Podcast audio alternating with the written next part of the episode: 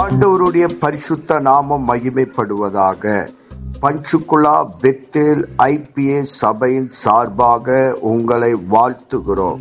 இது தினசரி வேத தியானம். இன்றைய வேத தியானத்தை கேட்டு ஆசீர்வாதங்களை பெற்று கொள்ளுங்கள். கத்தர் உங்களோடு பேசுவாராக. காட் பிளஸ் யூ கர்த்தருக்கு சோத்திரம் இன்றைய வேத வாசிப்பு எபிரேயர் எட்டு. இந்த அதிகாரத்தில் பழைய உடன்படிக்கை பார்க்கிலும் புதிய உடன்படிக்கை சிறந்தது என்பதை எழுதியிருக்கிறார். தேவன் இஸ்ரேல் ஜனங்களுக்கு மோசையின் மூலமாக சில கற்பனைகளை கொடுத்திருந்தார். ஆனால் அவர்கள் கற்பனைகளை மீறி நடந்ததுனால அடிக்கடி ஆசாரிப்பு கோளாரத்தில் வந்து பலிகளை செலுத்துகிறதை நாம் வாசிச்சிருக்கோம். தேவடைய ஆசீர்வாதத்தை இழந்து விட்டாங்க என்பதை இந்த கற்பனை மீறியதால் நமக்கு தெரிய வந்திருக்கு. இவங்க கொடுத்த பலி எல்லாம் சும்மா. கிறிஸ்து தன்னையே பலியாக கொடுத்தார். கிறிஸ்துவின் பலிதான் மேலான பலி. நம்முடைய பாவங்களுக்காக தம்முடைய இரத்தத்தையே பலியாக கொடுத்திருக்கிறார். இதை ஒருபோதும் நாம் மறந்துவிடக்கூடாது.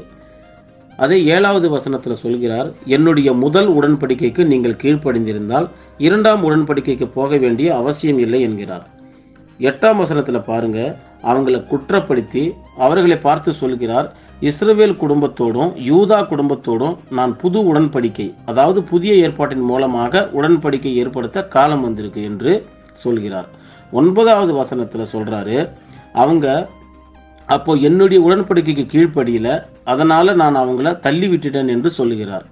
பத்தாவது வசனம் அந்த நாட்களுக்கு பின்பு நான் இஸ்ரவேல் குடும்பத்தாரோடு கூட பண்ணும் உடன்படிக்கையாவது என்னுடைய பிரமாணங்களை அவர்களுடைய மனதிலே வைத்து அவர்களுடைய இருதயங்களில் அவைகளை எழுதுவேன். நான் அவர்கள் தேவனாயிருப்பேன் அவர்கள் என் ஜனமாயிருப்பார்கள். அதாவது இந்த புதிய உடன்படிக்கையின் பிரமாணங்களுக்கு ஜனங்கள் கீழ்ப்படுகிற மாதிரி அவைகளை கற்பலகைகளில் எழுதாமல் அவர்களுடைய இருதயத்தில் எழுதப்படும். இன்னைக்கும் நாம் கர்த்தருடைய வசனங்களை எப்படி வேணாலும் தெரிந்து கொள்கிறோம். வாசிக்கிறோம் கேள்விப்படுகிறோம் உணர்த்தப்படுகிறோம். இதை எல்லாத்தையும் தூய ஆவியானவர் நம்முடைய இருதயத்தில் ஆழமாக எழுதுகிறார்.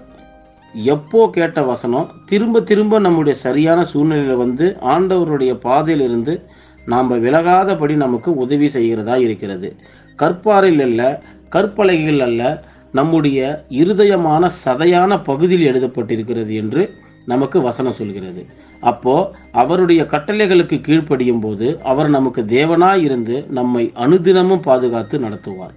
வசனம் பன்னெண்டு ஏனெனில் நான் அவர்கள் அநியாயங்களை கிருபையாய் மன்னித்து அவர்கள் பாவங்களையும் அக்கிரமங்களையும் இனி நினையாமல் இருப்பேன் என்று கர்த்தர் சொல்கிறார் அதாவது இப்படி இருக்கும்போது ஆண்டவர் நம்மேல் கிருபையாய் இறங்கி நம்முடைய அநியாயங்களை அக்கிரமங்களை எல்லாம் மன்னிப்பார்.